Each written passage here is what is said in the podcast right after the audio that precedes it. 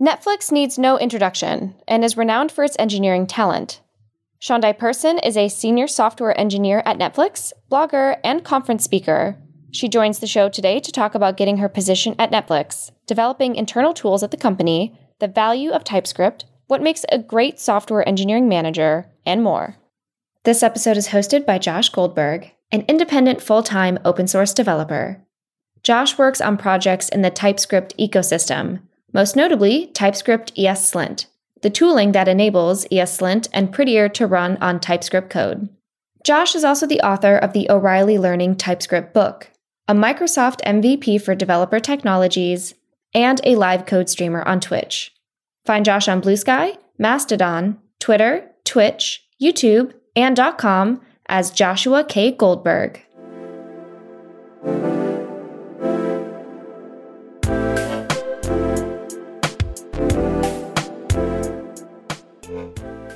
Shaundai, welcome to Software Engineering Daily. How's it going? Thanks. It's going great. How are you? I'm good. I'm good. We've talked a few times before. We've met at the occasional conference, talked on Twitter, and I'm really excited to get you into the virtual podcast booth. I feel like we've both been playing with TypeScript for quite a few years now. Absolutely. Yeah. Yeah. That's our mutual bestie, TypeScript. mutual bestie. I would love to know, just for our, our, listeners who haven't talked to you much online, who are you and how'd you get into coding? Awesome. Yes, I am Shaundai Person. I'm a senior software engineer at Netflix. I am also a conference speaker. I'm a blog writer. I am a mother as well. And that's the biggest part of my life. I have a six year old.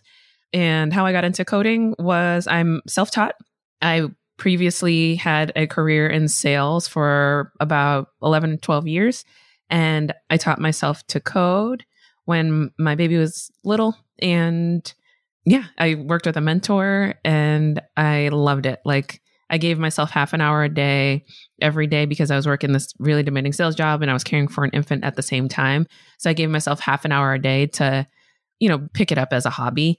And I found it so interesting. Like I really loved it so much that I would stay up until three, four in the morning almost every day after I put my son to sleep, just playing with JavaScript. This was before I got into TypeScript, but playing with JavaScript and React. You know, a lot of parents describe staying up late hours. You might be one of the rare ones that describe it as despite the kid, you you stayed up for quite some time. he was always a good sleeper, which I'm very lucky about. He's just a calm, chill kid. But yeah, even though he wasn't waking me up in the middle of the night all the time, I was just up doing my own thing. It was perfect. That sounds great. Do you find that there are any lessons you learned from coding that apply to raising a young child or vice versa? Oh my goodness, yes. There are so many things. I've written blog posts and then I have this list of blog posts that I still want to write. There's one that comes to mind right now what potty training taught me about teaching people. And so, my big philosophy when I'm learning new things, I found the best way to learn new things is to teach other people. So, actually, this is the same thing with TypeScript. Before I actually know something, if I have a question in my mind, I'm like, I'm going to teach that to somebody else. I want to learn Remix.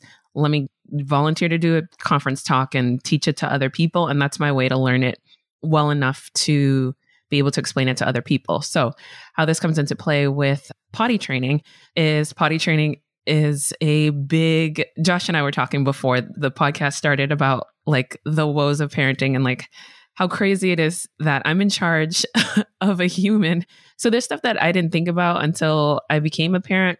Potty training is obviously something that, you know, we as adults have known for a long time, but to teach a new human how to use the bathroom, it's like it's a lot of work. It's different. So I did notice that.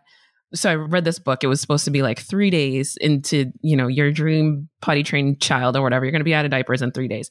So day one comes and I'm sitting my, my son down and I'm like, all right, cool. We're going to do this. And, you know, by the end of the day, we're going to be like almost there. And like he was not getting it. And I was so frustrated by the end of the day. I called my mom and I was like, listen, he's just not ready. Like, let's just leave him in diapers. He'll be in his 30s. He'll figure it out at some point. And my mom was like, you know what? I think you're the problem because she's like, think about it. You're giving him tools a potty. You're giving him tools that he's never seen before. You're using language that he's never heard before. You're expecting him to respond to something that he's never had to think about before, right? He's supposed to, you know, take this action based off of something and you're just you're expecting him to just click with him. You need to meet him where he's at. Understand what his level of knowledge is. You as a mother know how to communicate with your baby. So communicate in the way that's best. Like forget the book. Just communicate with him as you know how to communicate with another human, with your little human. And that changed so much for me. So I thought about how I teach. And, you know, tech is the thing that I teach the most of. But I thought about my style of teaching. And it's like so often we kind of forget what it's like to be a newbie. I still, I'm a newbie. I'm going to be a newbie for the rest of my life. Like, I'm never going to call myself an expert in anything. I don't think but you give people these tools you give them vs code or you give them like these frameworks that they've never seen before you start using language that they've never heard before talking about you know literals and all these types of things and then you're expecting them to be able to architect things in a way that you know and think in a way that they've never thought before and you're coming in with all these assumptions that people already know this they already know that and just expecting it to click for them and expecting it to go together and then getting frustrated when people don't understand it or pick up the things that you're teaching. So, potty training itself flipped the way that I teach. So, that was a big thing that I learned from parenting and also just like the patience. And I try to keep my son as involved in the code as I can. So, I find myself building a lot of tools for him. Like, I built a letter learning program for him before he turned two for his birthday, which was last week, actually, a week ago today he got like this little coding not baby coding, but like a six year old coding STEM thing that I'm really excited to use with him. So I try to get him involved in different things and I'm learning as I'm teaching him and he gets to see a glimpse into, you know, mommy's an engineer. So it's cool. It's cool. I'm a little jealous of your son for having a parent that's so involving him with the code. I didn't get involved with that stuff till my mid to late teens. That's oh, wild. Yeah, I'm curious though. So you got into coding and you really dove into it, but what was that change for you that, oh, this is what I want to do that even before you started kind of got you into it?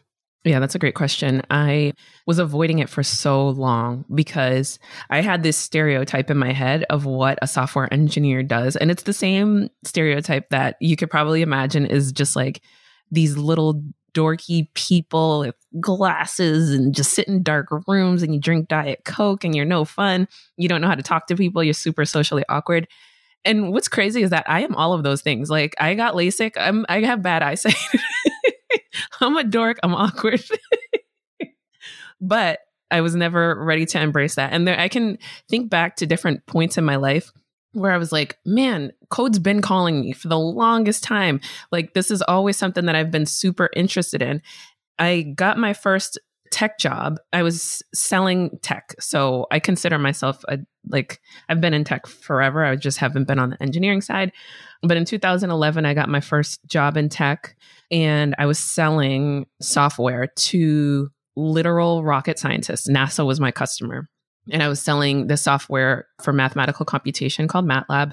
If you have a CS degree, you probably used it. But I was so fascinated with what my customers were doing with the tool, like with what you could do with the programming language. There were some people who were getting us to Mars, and then there were other people who were using the same software to measure the combination of chemicals that needed to go into the soil to grow the largest oranges on a farm, for example. So I'm like, wow, this is really cool stuff. But still, everybody had advanced degrees in like astrophysics and mathematics and applied physics, all different things that I was just not interested in. So my undergrad degree was in entrepreneurship, which is like a field in business at the university that I went to. And I decided to pursue my passions for entrepreneurship in 2015, 2016. I just quit my job and I was like, I'm going to start a business. And it started out as an online business powered by Shopify. It started out, it was, I was selling organic and natural everything, anything you would see in like a Whole Foods, like pet care, baby care, snacks, all those kinds of things. So I was using my sales skills to get customers and to get these really big deals. I got like a really big customer and I was really excited about that. But I found that what I would spend the most time on, what I was the most interested in doing, was learning Liquid, which is Shopify's Ruby based language, to customize my site and to make little widgets that like had marketing automation and send my customers like automatic emails or put banners about the sales that we were having and things like that. And it got to the point where somebody was like, Oh, could I pay you to customize my site? Like, how did you get your site to look like that? And I was like, what? Like, I could get paid to do this kind of, like, I would do this for free, honestly. But people were asking me if they could pay me to customize their site. And I was like, sure. So that was where the spark started. And I was like, wow, maybe like robotics programming isn't the one for me. Maybe like chemical, whatever you call it, the chemical stuff to figure out the chemicals going oranges. That's not the type of coding that I want to do maybe it's web development. And so once I found that and I found front end, I was like, that's when I was like staying up until three in the morning. I'm like, oh my God, I could make this button turn blue. And, you know, if you press something, things will happen. So that was really exciting for me. And I still haven't lost that excitement. I love it here. This is great. Even though you're now turning buttons red at Netflix instead of blue. Absolutely. I love it. So you started off on Nature's Batch on the independent store. You learned about Liquid from Shopify. How did you eventually make your way to Netflix? Ooh, so I was working at a company called Salesloft. That was my first engineering job. And okay, so my manager, Ryan Burgess, he is also a speaker and a content creator. He has his own podcast. And while I was learning to code, I was immersing myself. And this is the way that I do everything. I, I don't have to do anything.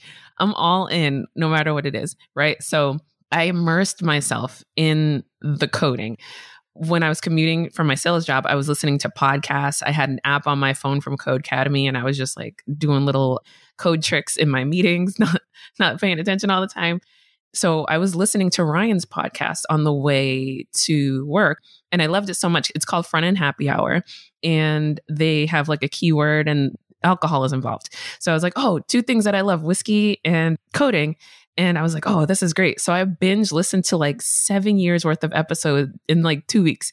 And so I tweeted about it and I was like, hey, does anybody have any other recommendations for podcasts? And Ryan tweeted me back from that handle and that's how we became like Twitter mutuals. Stayed, you know, kind of in touch through Twitter. And then one day he posted this position on his team. And through listening to his podcast, I was like, Netflix wasn't on my radar. And Netflix is not like, I mean, it's a big company, of course, right? For engineers, engineers know like Netflix is a great place to go to as an engineer. But in sales, we didn't like I didn't have any concept of oh Netflix is like a FAANG or whatever. Maybe I'm just living under a rock or whatever. But the reason I wanted to go to Netflix was mainly because of Ryan and other people on the podcast, Jem Young. So anyway, when Ryan posted about this position, I was like, man, I would love to work for this guy because he just sounds so awesome, knowledgeable. I've seen his talks, and I just didn't think that I was ready.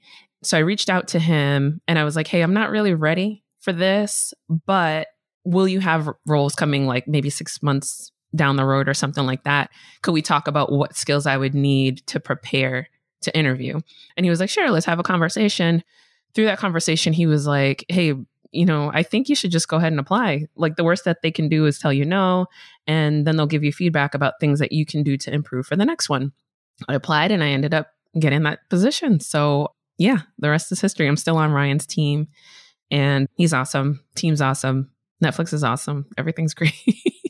People say that the most important part of a team is the team. That when you're on a consistent job for years, that it's the people around you who really make or break it.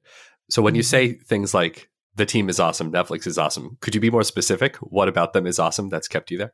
Yeah, that's a fair question. So Ryan himself is probably the best manager that I've had. He's definitely top, top top. So, reasons why is he is just super supportive of everything that's like, so he leans into conversations about growth, about diversity. And it's like he really cares about the success of his people. Like he has his tribe and then he does whatever he can to make sure that you're successful. But he doesn't micromanage. He's just like kind of hands off and lets you guide the relationship. That's the way that I work the best is when I know that I have a resource that's available for me to go to. He's great at being able to navigate the org and help me to understand like this is where politics may come into play or this is where you would want to do this differently so that you come off in the way that you intended to or if i have a piece of feedback that i need to give to somebody this is how i would do it or you could practice with me so he is there as a resource for me to be able to go to if i need but he doesn't put these boundaries on me and what's funny i was thinking about this like you know you're just sitting in the bed like this is before my alarm clock went off this morning and I couldn't go back to sleep. And I was just thinking about how one thing that I love about Netflix is the analogy that I use is when I started, it felt like a village. And okay, so that sounds weird, but I'll explain. So at Netflix, it's like you come in and people assume that you are smart. They assume that you have a set of skills that are valuable and can contribute well to the org. So it's like a village. You have your cobblers, you have your farmers, you have your bakers. So people just, you know, come together, they have shops and things like that. And they're like, oh, shoot, you make shoes? Come on over. Like, we need a shoemaker. Like, come make shoes and, you know, we'll pay you for that. And so at Netflix, it's just like, hey, what can you do? Oh, you're great at front end. Okay, well, we need you on this project. Or you can spin up your own project. You identify a problem and you have the freedom and flexibility. Like you can contribute in whatever way that you want to.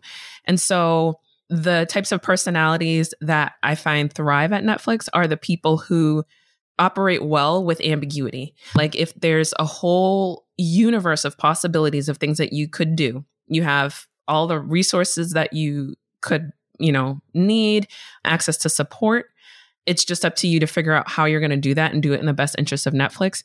You just do I say whatever, but like you just do what's in the best interest of Netflix. You find the problems and then you fix them. And those types of personalities operate really well. I found that the types that don't operate as well are the types that need that exact structure. I need like a list of tasks and I need to be handheld and I need to be told, okay, this is the right thing. This is what is going to get me to grow at the company. This is what, you know, will get me promoted and all that kind of thing. If it's harder for you to operate without strict exact rules, then it's probably not the best fit. But I find it works for me and that's one of the reasons I love being here so much. Sure. So you work well in not that there is no structure, but that the structure allows you to flex and grow and find the challenges that you want to work on that are beneficial. What are the challenges you want to work on that are beneficial for the company?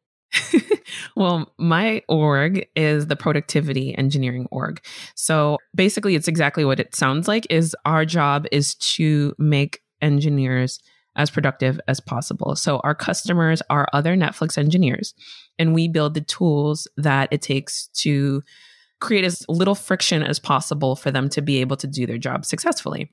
One of the big initiatives that I'm working on now is a tool that is built to manage the life cycle of a repo or a piece of software at Netflix. And so there are a lot of tools that we have built in house that help you to manage this life cycle. So it could be like pull requests or builds or what we call alerts or recommended, just like regular code hygiene type of things.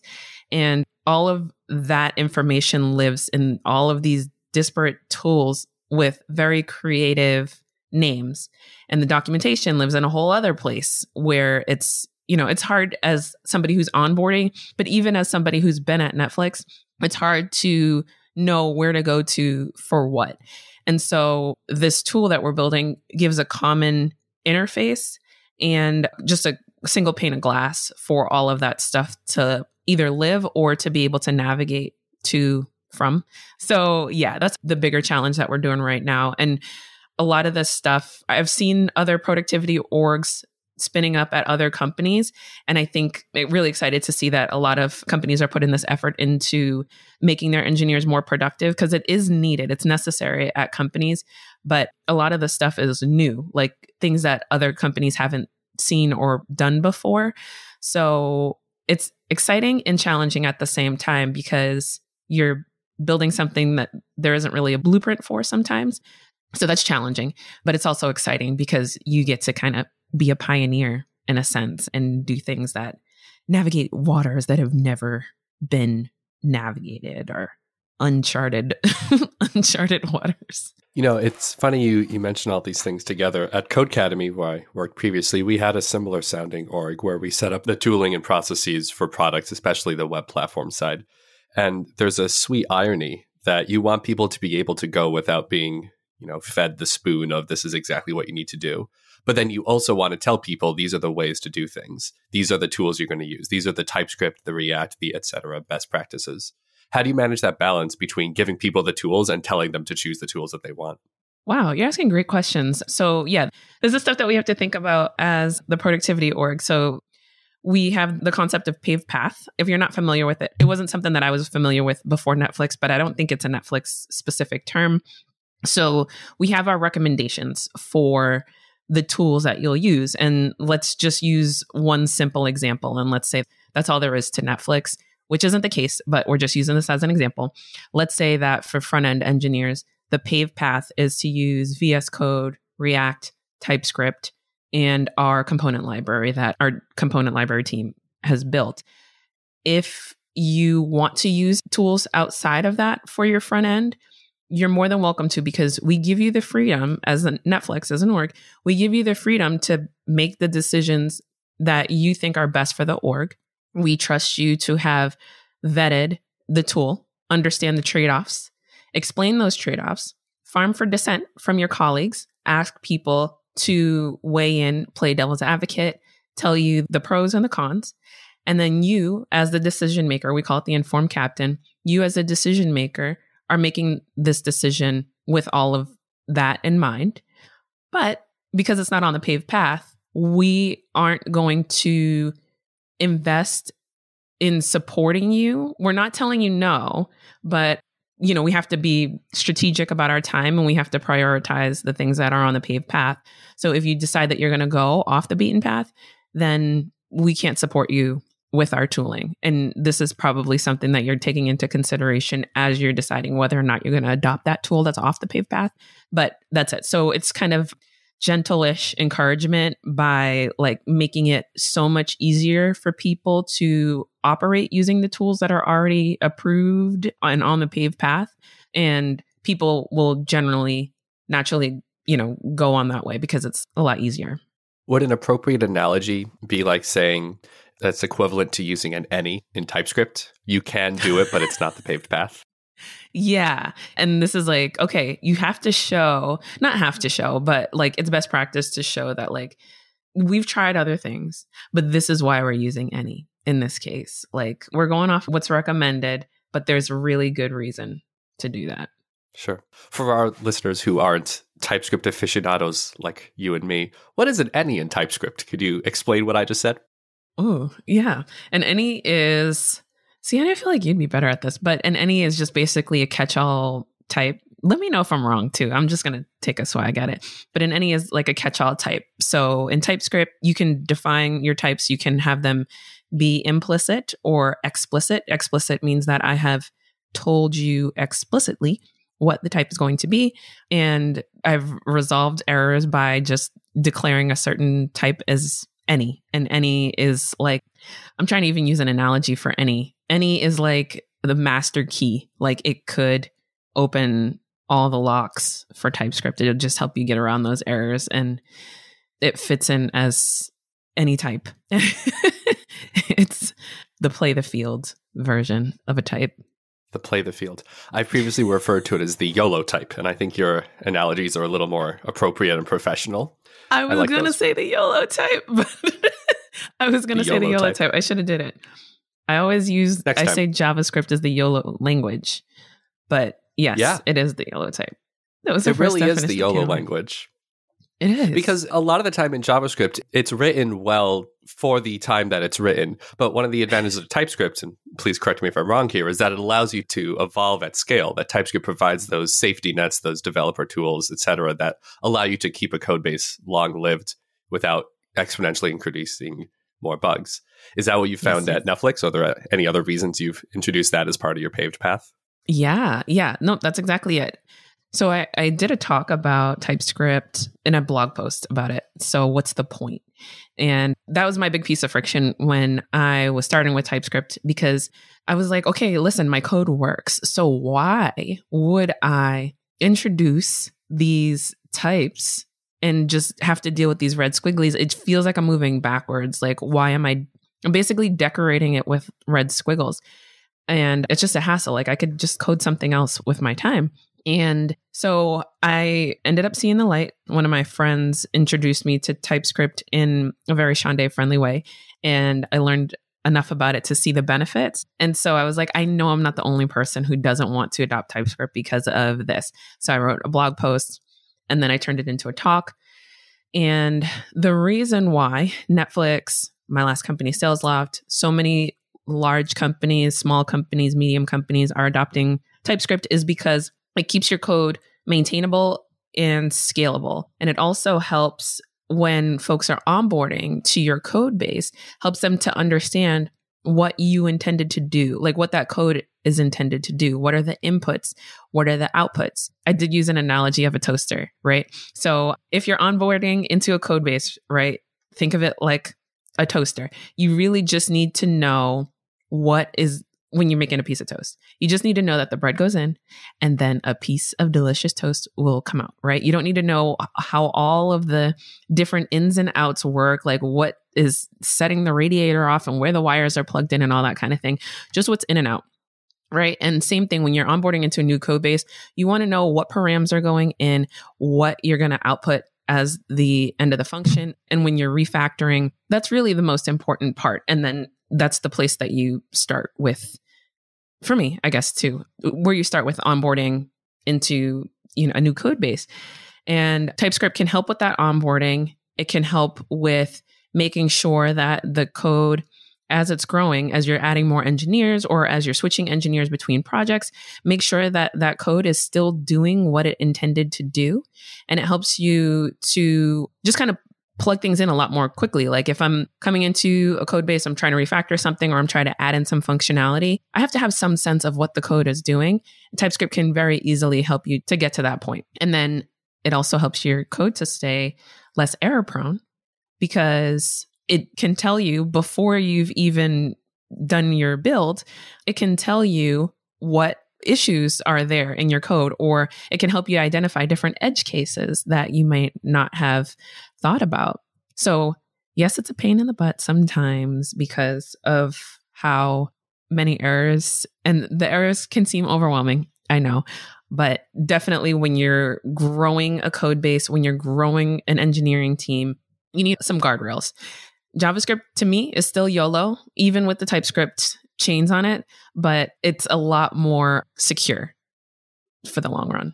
You've mentioned that there can be pain with TypeScript, such as the editor complaints, the red squigglies. And there are people who are reluctant to use it because of the added complexity or difficulties and error messages it brings. How do you set up an effective organization, either on your own team or for other teams, where people who may not agree with the tech choices, such as using TypeScript, can still feel productive and welcome?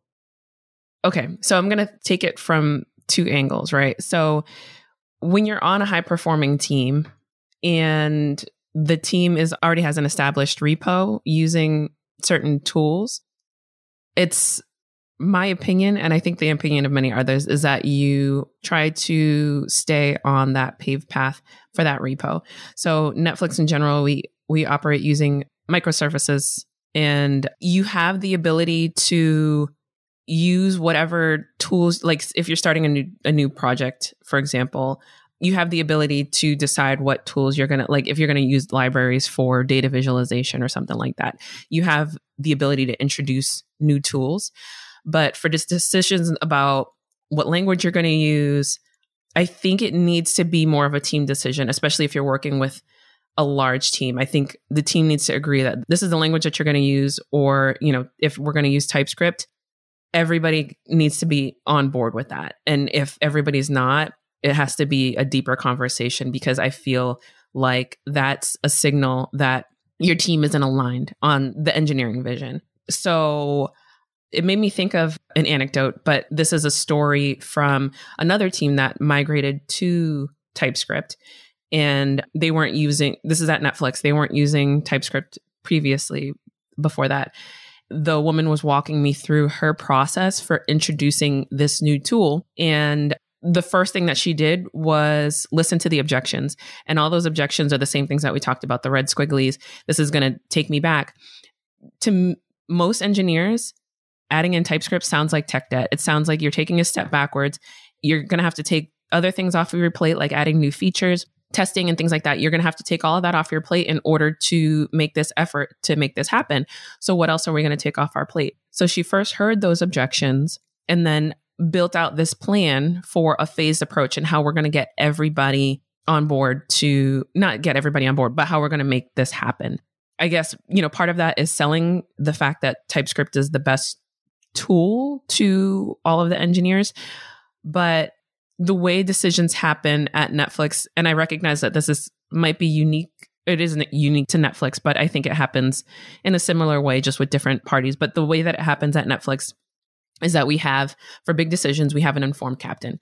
And that's like the title of whoever is leading a project. We don't have we're we're pretty flat as an org but the informed captain will make this decision and then work to get everybody on board. We'll farm for dissent which is another term that we use a lot at netflix. We'll ask people for their objections. We want to hear them. But if we're stuck at a stalemate and one person strongly believes we should use one tool and the informed captain strongly believes that we should use another tool the informed captain's decision is the one that we choose. So we get everybody on the paved path by following what the informed captain does. Like it's like we'll disagree but commit to whatever the solution was. Did that answer your question in the right way. I think it does. Yeah. There's a popular decision making framework, actually, quite a few of them, but DACI or DACI, D A C I, driver, approver, contributor, informed, that other companies use. Is this in any way similar or reminiscent to that one? Okay. Yeah. So in general, we'll just have the informed captain as the driver, and then everybody else is probably contributors. So that's pretty much it. Informed captains are also approvers. Everybody's an approver. Sure. I want to change subject just a little bit. We've talked about TypeScript, love TypeScript, but there are other, continuing the analogy, stones being paved into the road. You've mentioned React. You've, I think, maybe previously mentioned testing. Are there any particular favorites of yours that you like to see on that path?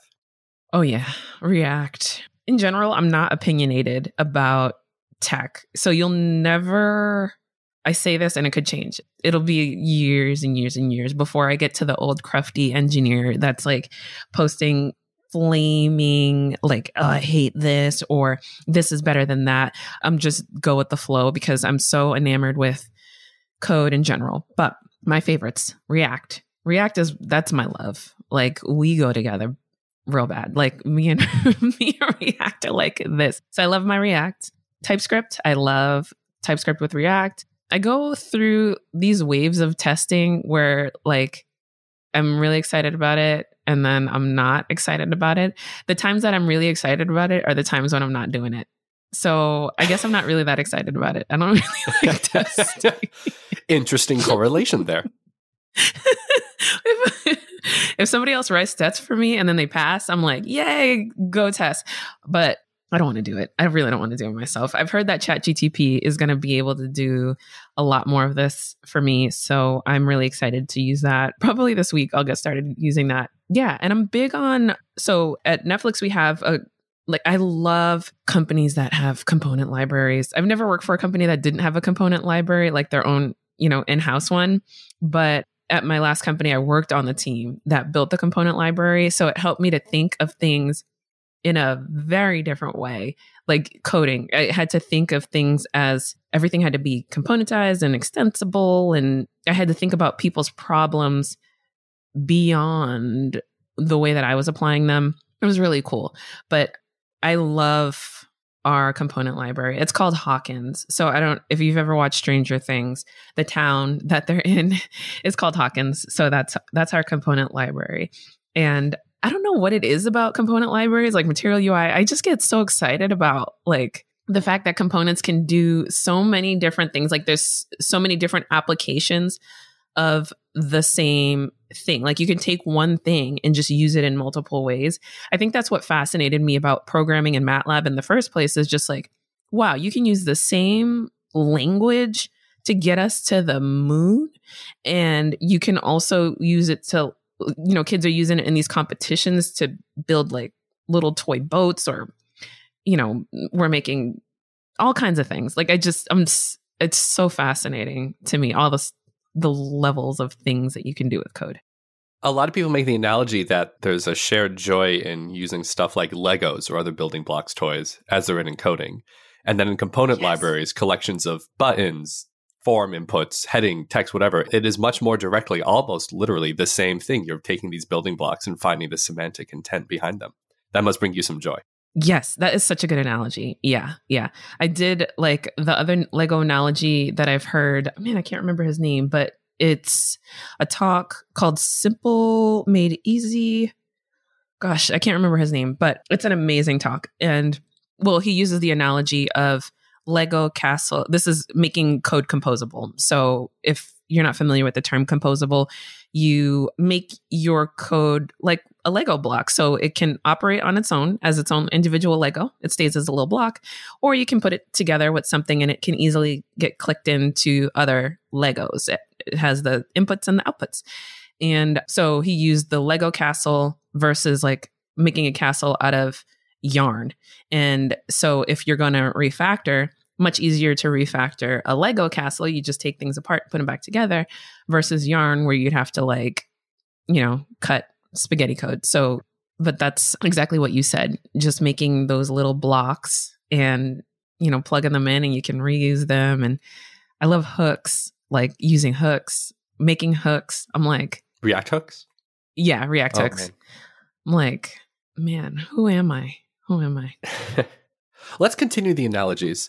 Some people talk about spaghetti code, but I think in real world applications, it's either spaghetti code or something more akin to lasagna, where you have these different layers building on top of each other. Do you have an opinion? I'm not sure if I'm 100% with the lasagna analogy. I'm not I'm not buying it because they like if you want to take it apart and turn it into something else. Like, okay, so Legos, right? You can take them apart and they can operate on their own. You can't unlasagna it. You you can't like mm-hmm. undo the layer. There's still some residue of like the meat sauce and stuff. So no, there's got to be a better pasta, but lasagna is not it. It's not it. That's fair. maybe like a like a burger with no condiments on it. I don't know. I'll have to think about this one. Gonna spend some time tonight. That's a very Just dry burger. Some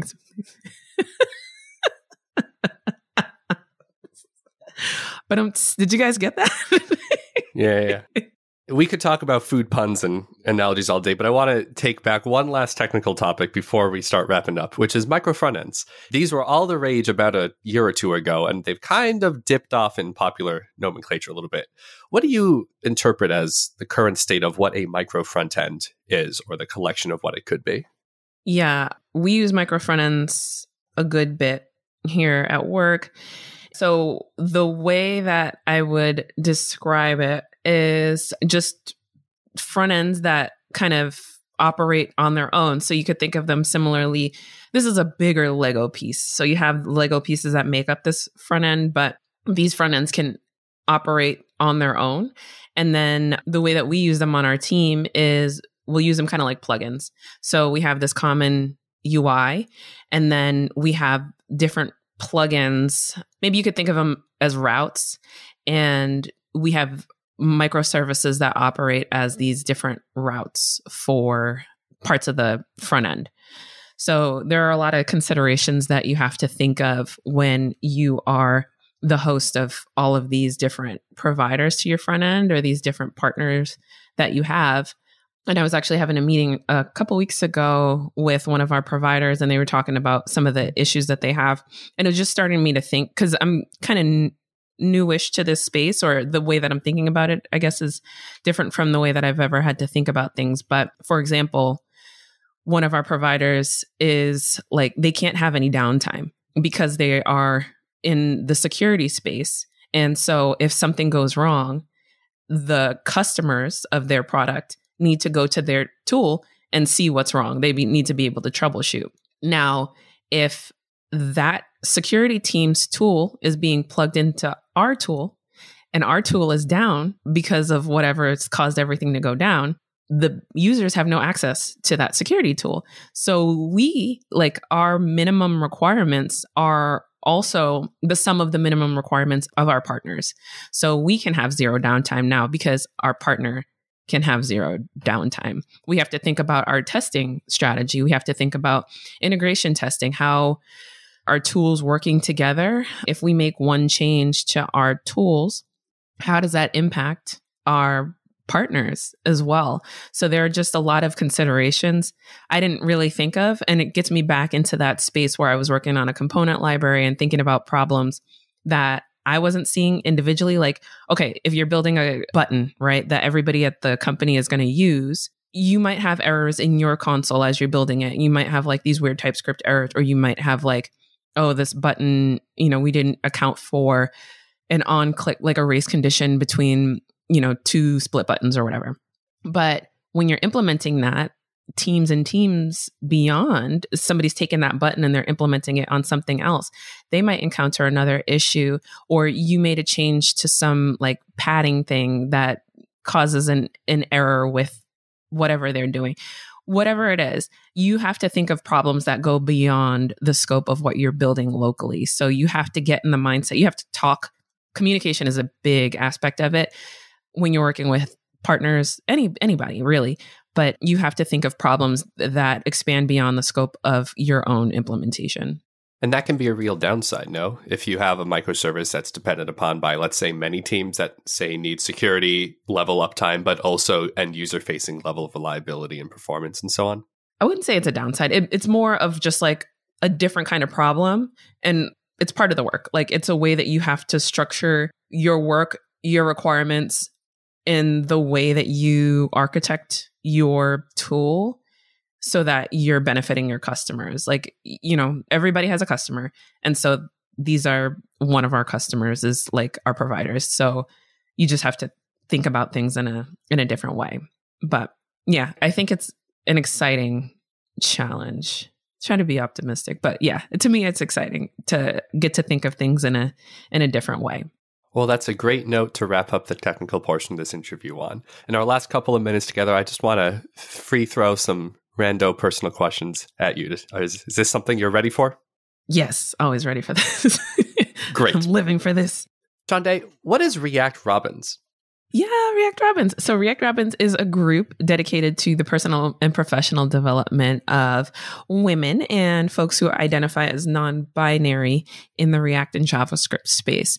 So it started out as a meetup out in New York. This was pre-COVID and pre me being involved in it, but it turned into an online meetup and we haven't met in a while, but we still like the organizers and I still keep in touch and met a lot of amazing, amazing folks who have done demos, who have done presentations, and who have found mentors and who I've had the opportunity to mentor within the group. So, yeah, if you want more information, you can find us on Twitter, React Robins. The logo is like a beautiful bluish purple. But yeah, I'll contact them, get it restarted. But amazing group of people.